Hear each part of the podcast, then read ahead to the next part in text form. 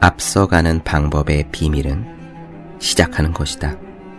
시작하는 방법의 비밀은 복잡하고 무거운 작업을 작은 업무로 나누어 첫 번째 업무부터 시작하는 것이다. 미국 소설가 마크 투웨인의 말입니다. 누군가 여러분의 손에 쇠망치를 하나 들려주면서 이 망치로 저 올림픽 스타디움을 철거하시오 라고 한다면 어떻겠습니까? 아마 무슨 말도 안 되는 소리냐면서 펄쩍 뛸지도 모르겠어요. 흥분하지 말고 우선 마크 트웨인의 말을 들어봅시다. 올림픽 스타디움 철거는 복잡하고 무거운 작업입니다. 이것을 작은 업무로 나누는 거예요. 그리고 쇠망치 한 개로 할 수 있는 작은 업무가 무엇인지 살펴보는 겁니다. 관중석에 설치된 의자가 약 7만 개라고 합시다. 그 의자부터 하나씩 확실하게 때려 부수는 겁니다. 그 다음은 사무실, 유리창 한 장, 가구 한 짝부터 차례차례 제거해 갑니다. 어쨌든 시작은 했습니다. 여러분은 철거 중입니다. 부지런히 부수다 보면 다른 기회가 닿을 수도 있습니다. 누군가 포크레인을 빌려줄 수도 있고 다른 사람들이 쇠망치를 가지고 함께 동참할 수도 있겠죠. 공부할 범위가 많다고 스타디움 앞에 망치를 든 채 낮아빠져 있을 필요는 없습니다. 범위가 넓으면 넓은 대로 할 수 있는 일부터 시작하면 됩니다.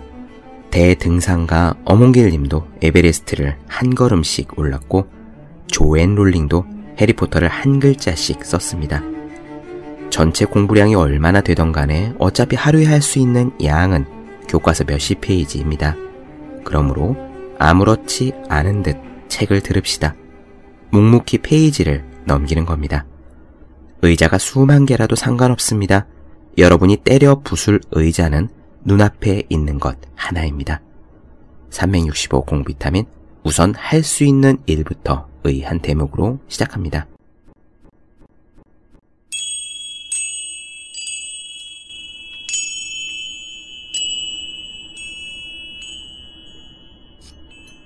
네, 안녕하세요. 본격 공부자극 팟캐스트 서울대는 어떻게 공부하는가 한지우입니다. 우리는 지금 황농문 선생님의 몰입에 대한 이야기를 나누고 있습니다. 오늘은요, 지난 시간에 이어서 연속된 시간을 확보하는 것의 중요성, 그리고 그것과 관련되어 몰입에 들어가는 데 있는 진입 장벽에 대해서 이야기를 이어가고자 합니다. 먼저요, 저 유명한 경영학자 피터 드러커의 자기 경영 노트에 실린 연속된 시간을 확보하는 것의 중요성에 대한 부분을 읽어드릴 거고요. 피터 드러커는 말하기를 일상의 시간 속에서 낭비되는 것이 너무나 많다. 그것들이 일의 생산성을 많이 떨어뜨린다 라고 강조를 했어요. 더군다나 피터 드러커가 말한 지식 노동자라는 말은요, 사실 그 당시에 공장의 조립 라인에서 일하는 노동자와 대비된 말로서 지금 컴퓨터 앞에서 일하는 대부분의 사람들에게 이 지식 노동자라는 말이 해당됩니다.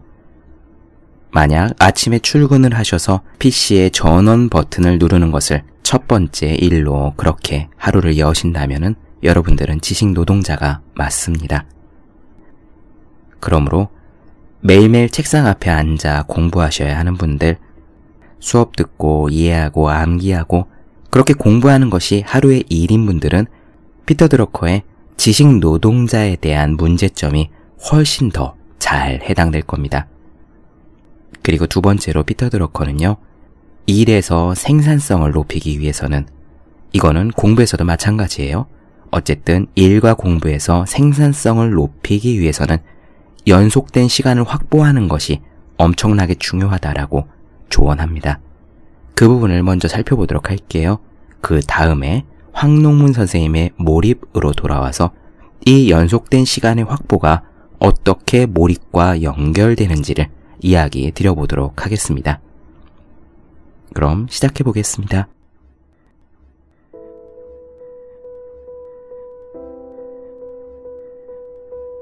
피터 드러커는 이렇게 말합니다. 지식 근로자들의 일상에는 시간 낭비 요소들이 많다.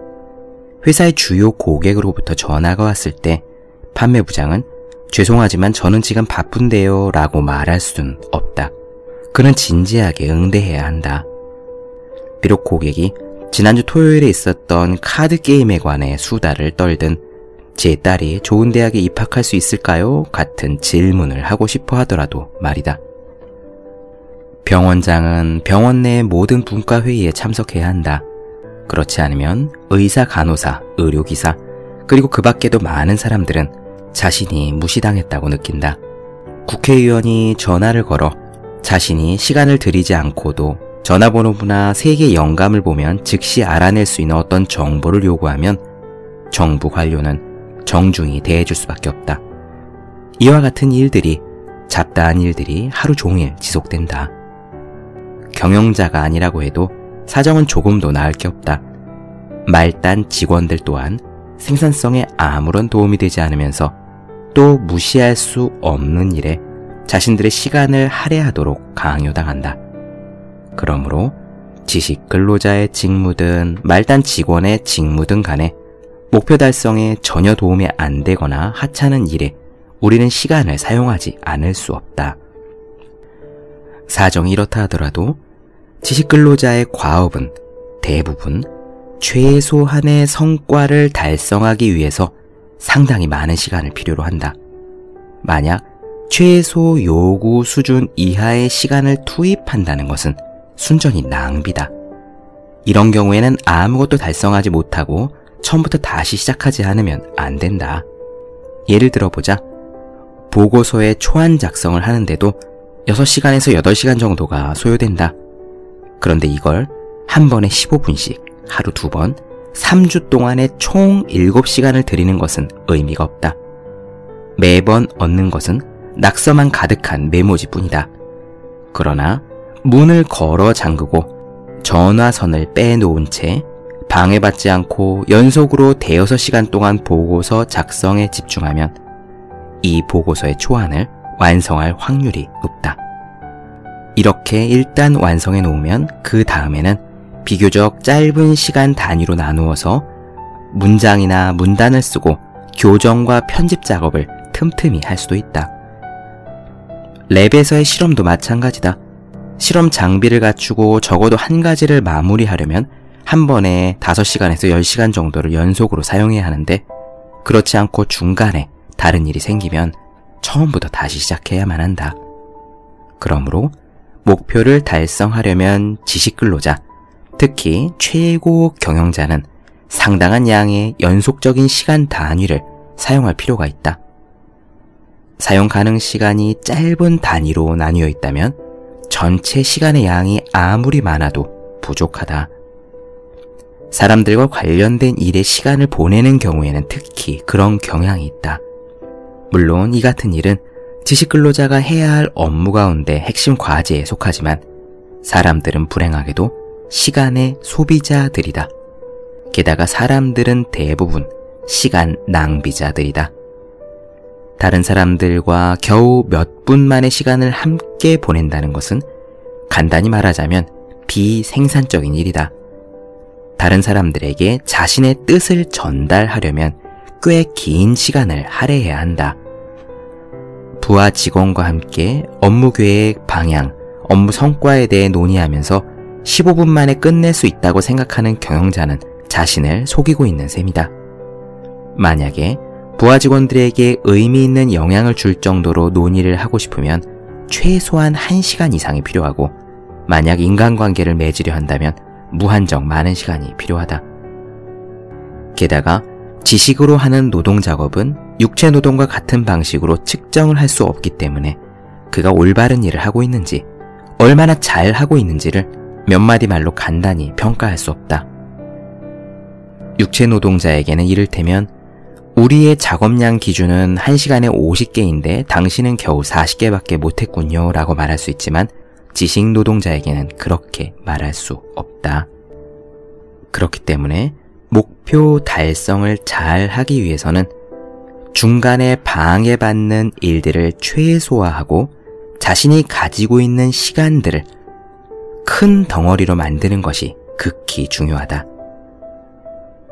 그리고 이미 목표 달성을 잘 하는 사람들은 자신의 자유 재량 시간을 통합해야 한다는 것을 알고 있다. 그들은 방해받지 않는 상당히 연속적인 시간을 필요로 하며 짜투리 시간은 아예 쓸모가 없다는 사실을 이미 잘 알고 있다. 심지어 근무 시간의 4분의 1 정도만이라도 그것을 길게 연속적으로 사용하기만 하면 중요한 일을 하나 끝마치기에 대체로 충분한 시간이 된다. 하지만 비록 하루에 4분의 3이라고 할지라도 여기에 15분, 저기에 30분 하는 식으로 나눌 수밖에 없다면 아무 짝에 쓸모없는 쓰레기 같은 시간이 된다. 시간을 연속적으로 사용하기 위한 방법에는 여러 가지가 있다. 모든 일상적인 업무, 이를테면 회의, 검토, 문제점 토론 등등은 일주일에 두 번, 이틀 정도에 몰아버리고 그 나머지 날들의 오전에는 중요한 일에 대해 시종 일관 연속적으로 몰두한다. 어느 은행장이 자기의 시간을 사용하는 방법을 예로 들어보자. 그는 월요일과 금요일에는 실무 관계자들과 회의를 열어 고위 간부들과 당면 문제에 대해 토의를 하고 중요한 고객을 만나기도 한다. 화요일, 수요일, 목요일 오후는 예기치 못한 일을 위해 스케줄을 비워둔다. 하지만 같은 요일의 오전에는 중요한 문제를 해결하기 위해서 연속적으로 통으로 시간을 확보해 둔다. 이유와 비슷한 방법으로 많은 사람들이 꽤 일반적으로 사용하는 그런 노하우가 있다. 아침 일찍 이른 시간을 이용해 일하는 방법이다. 칼슨 교수의 연구에 따르면 목표 달성을 가장 잘하는 최고 경영자들 가운데 한 사람은 매일 아침 출근하기 전에 90분씩 전화 연결도 안 되어 있는 서재에서 일을 했다. 물론 이 방법은 제 시간에 출근해야 한다는 것을 감안하면 아침 일찍부터 일을 시작해야 한다는 의미이긴 하다. 그러나 중요한 일을 해치우기에는 아주 좋은 방법이다. 중요한 일을 퇴근 후에 집에 갖고 와서 저녁 식사를 마친 후에 3시간씩 끙끙거리는 것보다는 훨씬 효과적이다. 저녁 식사를 한 후에 대부분의 사람들은 너무 피곤해서 맑은 정신으로 일을 하기가 쉽지 않다. 확실히 중년의 경영자들이라든가 나이가 많은 사람들은 일찍 자고 일찍 일어나는 편이 더 낫다. 그리고 어쩌면 저녁 늦게 일하는 것을 선호하고 있는 이유는 실제로 자기가 가지고 있는 나쁜 습관들 때문일지도 모른다. 이 점은 스스로 점검해 봐야 한다. 네, 요컨대 이런 이야기입니다. 우리가 일을 하다 보면 공부를 할 때도 마찬가지지만 중간중간에 우리의 몰입을 방해하는 잡다한 것들이 많이 있습니다. 갑자기 외부에서 고객이 전화를 할 수도 있고요. 상사가 부를 수도 있고 다른 부서에서 자료를 좀 찾아달라고 요청이 올 수도 있습니다. 혹은 카카오톡이나 뭐 그 밖에 SNS로 친구들이 말을 걸 수도 있지요. 이런 잡다한 방해들은 우리의 몰입을 방해합니다.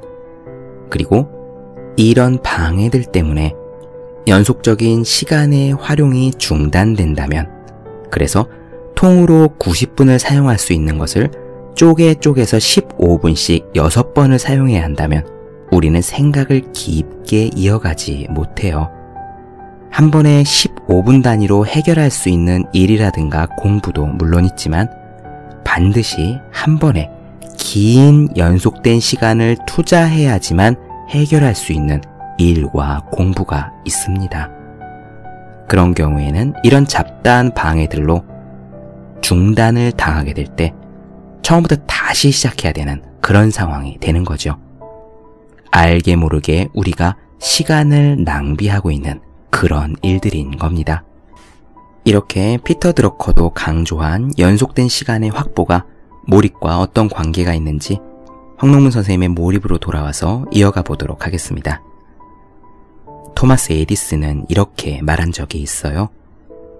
대부분의 사람들은 산책이나 독서, 회사 일이나 전화, 통화 등 항상 무언가를 하고 있다. 나와 다른 사람의 유일한 차이는 그들은 많은 일을 하는데 나는 한 가지만 한다는 것이다. 세계적인 경영학자 피터 드러커는 효과적인 지식 근로자는 자기가 맡은 일보다 우선 사용할 수 있는 시간이 얼마나 되는지를 고려한다 라고 말했다. 그런 다음 자신이 통제할 수 있는 시간을 묶어서 방해받지 않는 연속된 시간을 확보한다는 것이다. 어떤 일을 할 때 높은 몰입도를 유지하기 위해서는 다른 것에 방해받지 않는 연속된 시간을 확보하는 것이 무엇보다 중요하다. 이와 같이 한 번에 한 가지 일에만 매달릴 수 있는 시간을 확보하는 것은 몰입의 개념을 업무나 학습에 적용할 때 핵심적인 조건이다.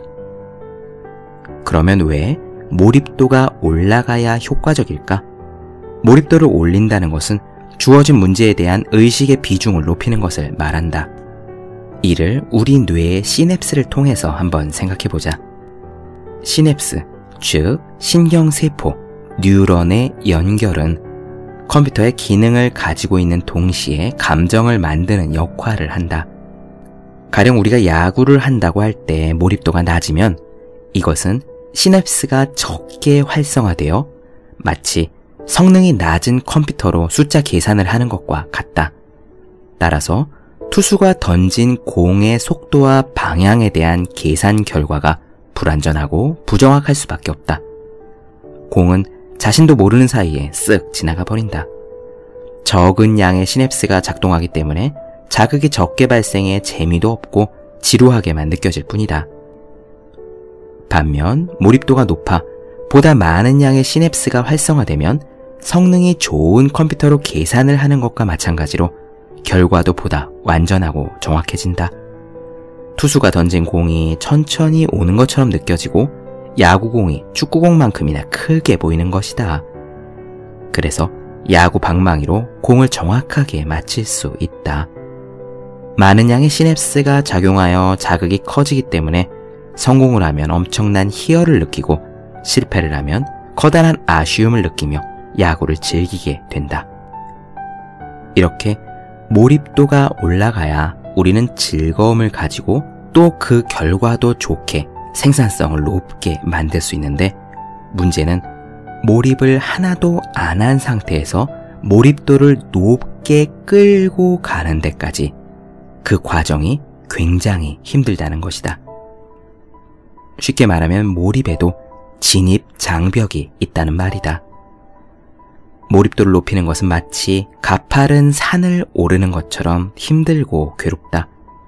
특히 글을 쓰거나 그림을 그리거나 작곡하는 것 같은 아니면 보고서를 쓸 때 기획안을 써내는 것과 같은 창작 활동의 경우에는 아주 높은 몰입도를 요구하기 때문에 몰입도가 낮은 상태에서는 도저히 손을 댈 수가 없다. 그림에 손을 댈 수 없고 원고지에 글자를 쓸 수 없고 PC 모니터 화면에 PPT를 작성할 수가 없다. 우리가 일상에서 창작의 세계로 들어가기까지는 마치 대기권을 통과하는 것과 같은 진통을 겪게 된다. 다음은 양자 역학 분야의 세계적인 석학인 프리만 다이슨이 몰입의 진입 장벽에 대해서 했던 이야기다. 그는 이렇게 말했다. 글쎄요, 일종의 투쟁이라고나 할까요? 시작한다는 것은 엄청나게 힘이 듭니다. 첫 페이지를 쓰기 위해 일주일 동안 죽어라고 매달리기도 하죠. 정말 피와 눈물과 땀이라고 밖에 달리 표현할 길이 없어요. 무언가 훌륭한 결과가 나오리라는 희망을 갖고 자신을 계속해서 밀어붙여야 하고 자연스러운 몰입이 시작될 때까지 버티고 견뎌야 합니다. 나 자신을 밀어붙이고 강요하지 않으면 아무 일도 일어나지 않을지도 모릅니다. 일단 몰입에 들어가면 좋은 시간을 가질 수 있지만 거기에 도착하기 위해서는 높은 장벽을 넘어가야 합니다. 그 전까지는 그저 순수한 고통일 따름입니다. 이처럼 일단 몰입도가 올라가면 그 다음부터는 높은 산에 올라가 산등성이를 타는 것처럼 일이 쉬워진다. 그런데 만약 힘들게 몰입도를 올리고 있는 와중에 방해 요소가 나타나면 올라가던 몰입도가 다시 내려온다. 이는 힘들게 산에 오르다가 다시 쭈르륵 미끄러 내려진 것과 같다. 그러면 내려간 지점부터 다시 올라가야 하기 때문에 산의 정상에 오르기가 더욱 힘들어진다. 방해 요소가 많으면 아무리 발버둥을 쳐도 몰입도를 올리기 힘들다. 마치 정상 정복을 목표로 하지만 산에 올라갔다가 쭈르륵 미끄러졌다가 다시 올라갔다가를 반복하는 것과 같다. 이런 상황이 만성이 되면 일을 제대로 하는 것도 아니고 그렇다고 아예 안 하는 것도 아닌 최악의 상태에 빠진다. 일을 한다고 앉아있기는 하는데 이렇다 할 성과가 없는 거다. 이런 상태에 있는 사람은 자신의 일을 좀처럼 즐기지 못하고 다른 곳에서 재미를 찾게 된다. 그러므로 높은 몰입도를 추구하려면 하려면 제대로 하고 그렇지 않으면 아예 그만두겠다라는 마음으로 확실한 태도를 취하는 것이 좋다. 머릿속에 X축과 Y축으로 된 그래프를 하나 떠올려 보자. X축, 가로축은 시간이고 Y축, 세로축은 몰입도다. 가로축이 쭉 길어질수록 시간의 소요가 쭉 늘어나는 것이고 세로축, 위로 쭉 올라갈수록 몰입도가 점점 높아지는 거다. 몰입도는 맨 처음에 0에서 시작한다. 그리고 시간이 지날수록 조금씩 조금씩 높아진다. 만약에 여기 두 명의 사람이 있다고 치자. 한 명은 낮은 몰입도로 일을 하고 다른 한 명은 높은 몰입도로 일을 한다고 보는 거다. 낮은 몰입도인 사람은 몰입도가 처음에 0인 상태에서 조금 언덕길을 올라가다가 그 상태로 쭉 길게 가는 것과 같다. 높은 몰입도로 일하는 사람은 몰입도가 0인 상태에서 출발해서 몰입도를 쭉 끌어올려서 Y축에 있는 숫자의 크기가 꽤 커진 다음에야 그 상태를 유지하면서 계속 일을 한다라고 볼 수 있다.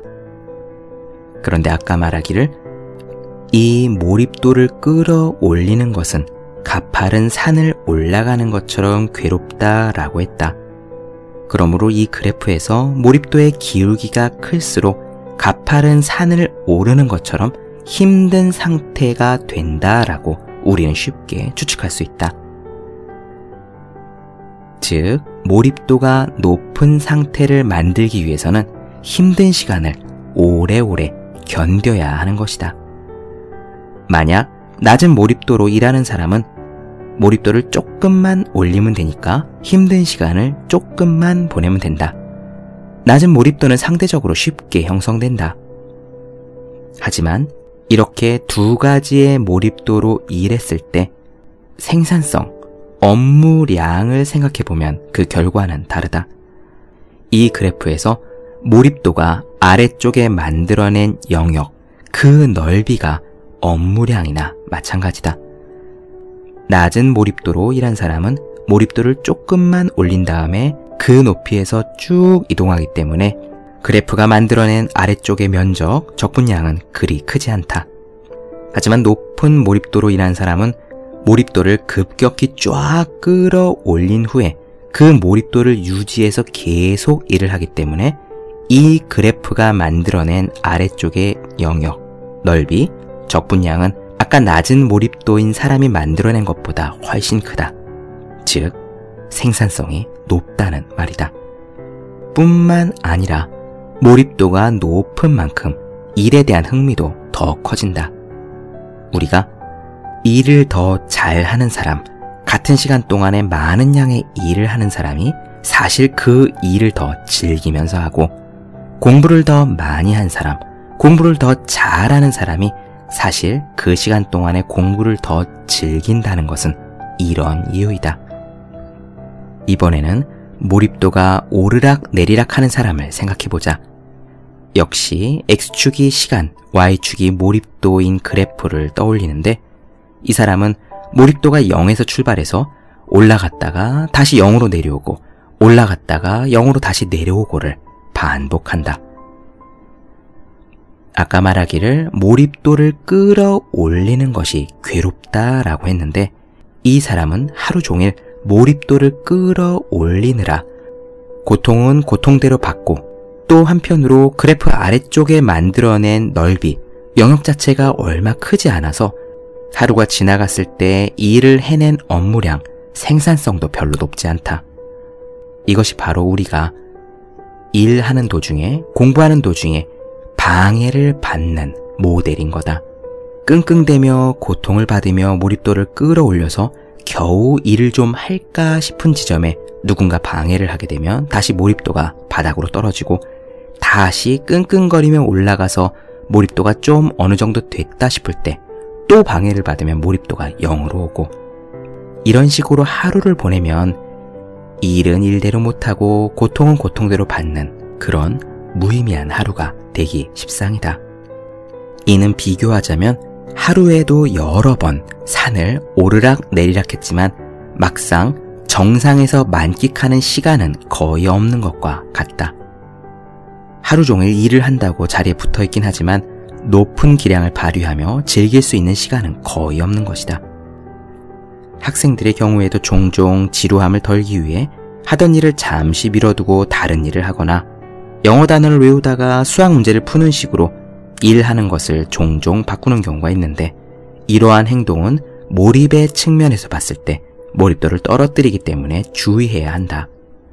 물론 몰입도 자체가 그다지 높지 않아도 해결할 수 있는 일이라면 상관없지만 말이다. 하지만 만약에 높은 몰입도가 필요한 일이라면 한 번에 몰아서 끊김없이 지속적으로 쫙 해야지 시간을 쪼개서 조금씩 조금씩 나눠서 하는 것은 대단히 비효율적이다. 예를 들어 같은 1시간이라도 연속된 60분과 10분, 20분씩 몇 개로 쪼개진 시간은 질적으로 차이가 있다. 연속되는 60분 동안에는 몰입도를 올릴 수 있어 난이도가 높더라도 의미 있고 희소 가치가 있는 일을 할 수 있지만 10분이나 20분 단위로 부스러기처럼 잘게 쪼갠 시간에는 몰입도를 올릴 수 없기 때문에 충분히 생각해야 하는 일은 불가능하고 단순한 일을 하는 게 고작이다. 따라서 유용하게 쓸 수 있는 연속적인 시간이 잘게 쪼개져 흐지부지 소모되지 않도록 시간 관리에 특별한 주의를 기울여야 한다. 네, 어떻게 들으셨나요? 여기서 중요한 공부 방법이 사실 한 가지가 나옵니다. 저는 항상 사람들에게 조언을 하거나 강의 가서 뭐 이야기를 하거나 틈틈이 공부하는 것의 중요성을 이야기하거든요. 그것은요, 제가 잠이 많기 때문입니다. 하루에 24시간은 누구나 똑같은데 공부는 더 많이 해야 되니까 결국 남는 시간에 틈틈이 하는 수밖에 없었죠. 그래서 특히 학교 다니는 학생이라든가 할 일이 있는 직장인이라든가 이런 분들은 자투리 시간들을 모으고 모아서 공부하는 것이 굉장히 중요합니다. 틈틈이 공부한다는 것은 이런 이야기예요. 우리의 공부에는요, 1분짜리 공부도 있고 1시간짜리 공부도 있습니다. 그리고 1분이 있을 때는 1분짜리 공부를 해야 하고요. 1시간 있을 때는 1시간짜리 공부를 해야 하는 거죠. 1분짜리 공부가 뭐냐라고 물으실 수 있는데 이런 겁니다. 영어 단어 하나를 외우는 거예요. 영어 단어 하나 외우는데 뭐 1분 걸리겠습니까? 그리고 1시간짜리 공부라는 것은 이를테면 논술 답안지 한 편을 쓴다든지 아주 어려운 수학 문제 한 개를 푼다든지 함수에 대한 기초 이론을 이해한다든지 그런 겁니다. 이거는 1분씩 2분씩 쪼개서 하면은 전혀 해낼 수가 없지요. 한 시간을 통째로 거기에 쏟아 부어야 한 가지 공부를 완전히 매듭 지을 수 있습니다. 그런데 종종 이 두 가지를 뒤바꿔서 하시는 분들이 있어요. 1분이 있을 때는 공부를 하지 않고요. 1시간 있을 때 1분짜리 공부를 60개 하는 겁니다. 영어 단어 외우기에 1시간 투자해야지 라는 것은 그런 경우예요. 영어 단어는 얼마든지 틈틈이 할 수 있습니다. 화장실에 앉아서도 할 수 있고요. 밥 먹는 틈틈이도 할 수 있습니다. 우리들에게 60분이 있다면, 120분이 있다면, 우리는 그것을 연속적으로 해야 할 공부에 써야지 1분에 할 수 있는 공부를 60개 하는데 써서는 안 된다는 말입니다. 그러므로 여러분들께서 공부를 하시든 일을 하시던 아까 피터 드러커가 조언한 것처럼 최대한 방해를 받지 않도록 여러분이 지금 처해 계신 그 상황에서 최대한 연속적인 시간을 확보할 수 있도록 물론 이게 직장 생활을 하거나 다른 사람들과 함께 있다면 절대 쉬운 일은 아니지만요. 지혜롭고 현명하게 그리고 예를 들면 카카오톡이나 SNS 답변쯤은 뒤로 밀어두고 하여튼 연속된 시간을 통합해서 몰입도를 끌어올린 다음에 높은 수준의 몰입도를 계속 유지해 가면서 일하고 공부할 수 있도록 그렇게 고민해 보시기 바랍니다. 몰입도를 끌어올리는 것은 괴롭지만 일단 몰입도가 올라가면 꽤 즐겁고 또 생산성도 잘 납니다. 공부한 내내 계속 스마트폰을 틈틈이 만지작거리는 사람들은 마치 산의 오르막길을 끙끙대며 올라갔다가 미끄럼틀을 타고 쭉 내려오는 것과 같다라고 생각하시면 되겠습니다. 고통은 고통대로 받고 생산성은 생산성대로 떨어지지요. 우리가 공부할 때는 공부만 해야지, 일할 때는 일에만 집중해야지, 그리고 놀 때는 열심히 놀아야지 라고 하는 것은 할 때는 제대로 해라 라고 이야기하는 것은 이 몰입의 측면에서도 맞는 이야기였던 겁니다.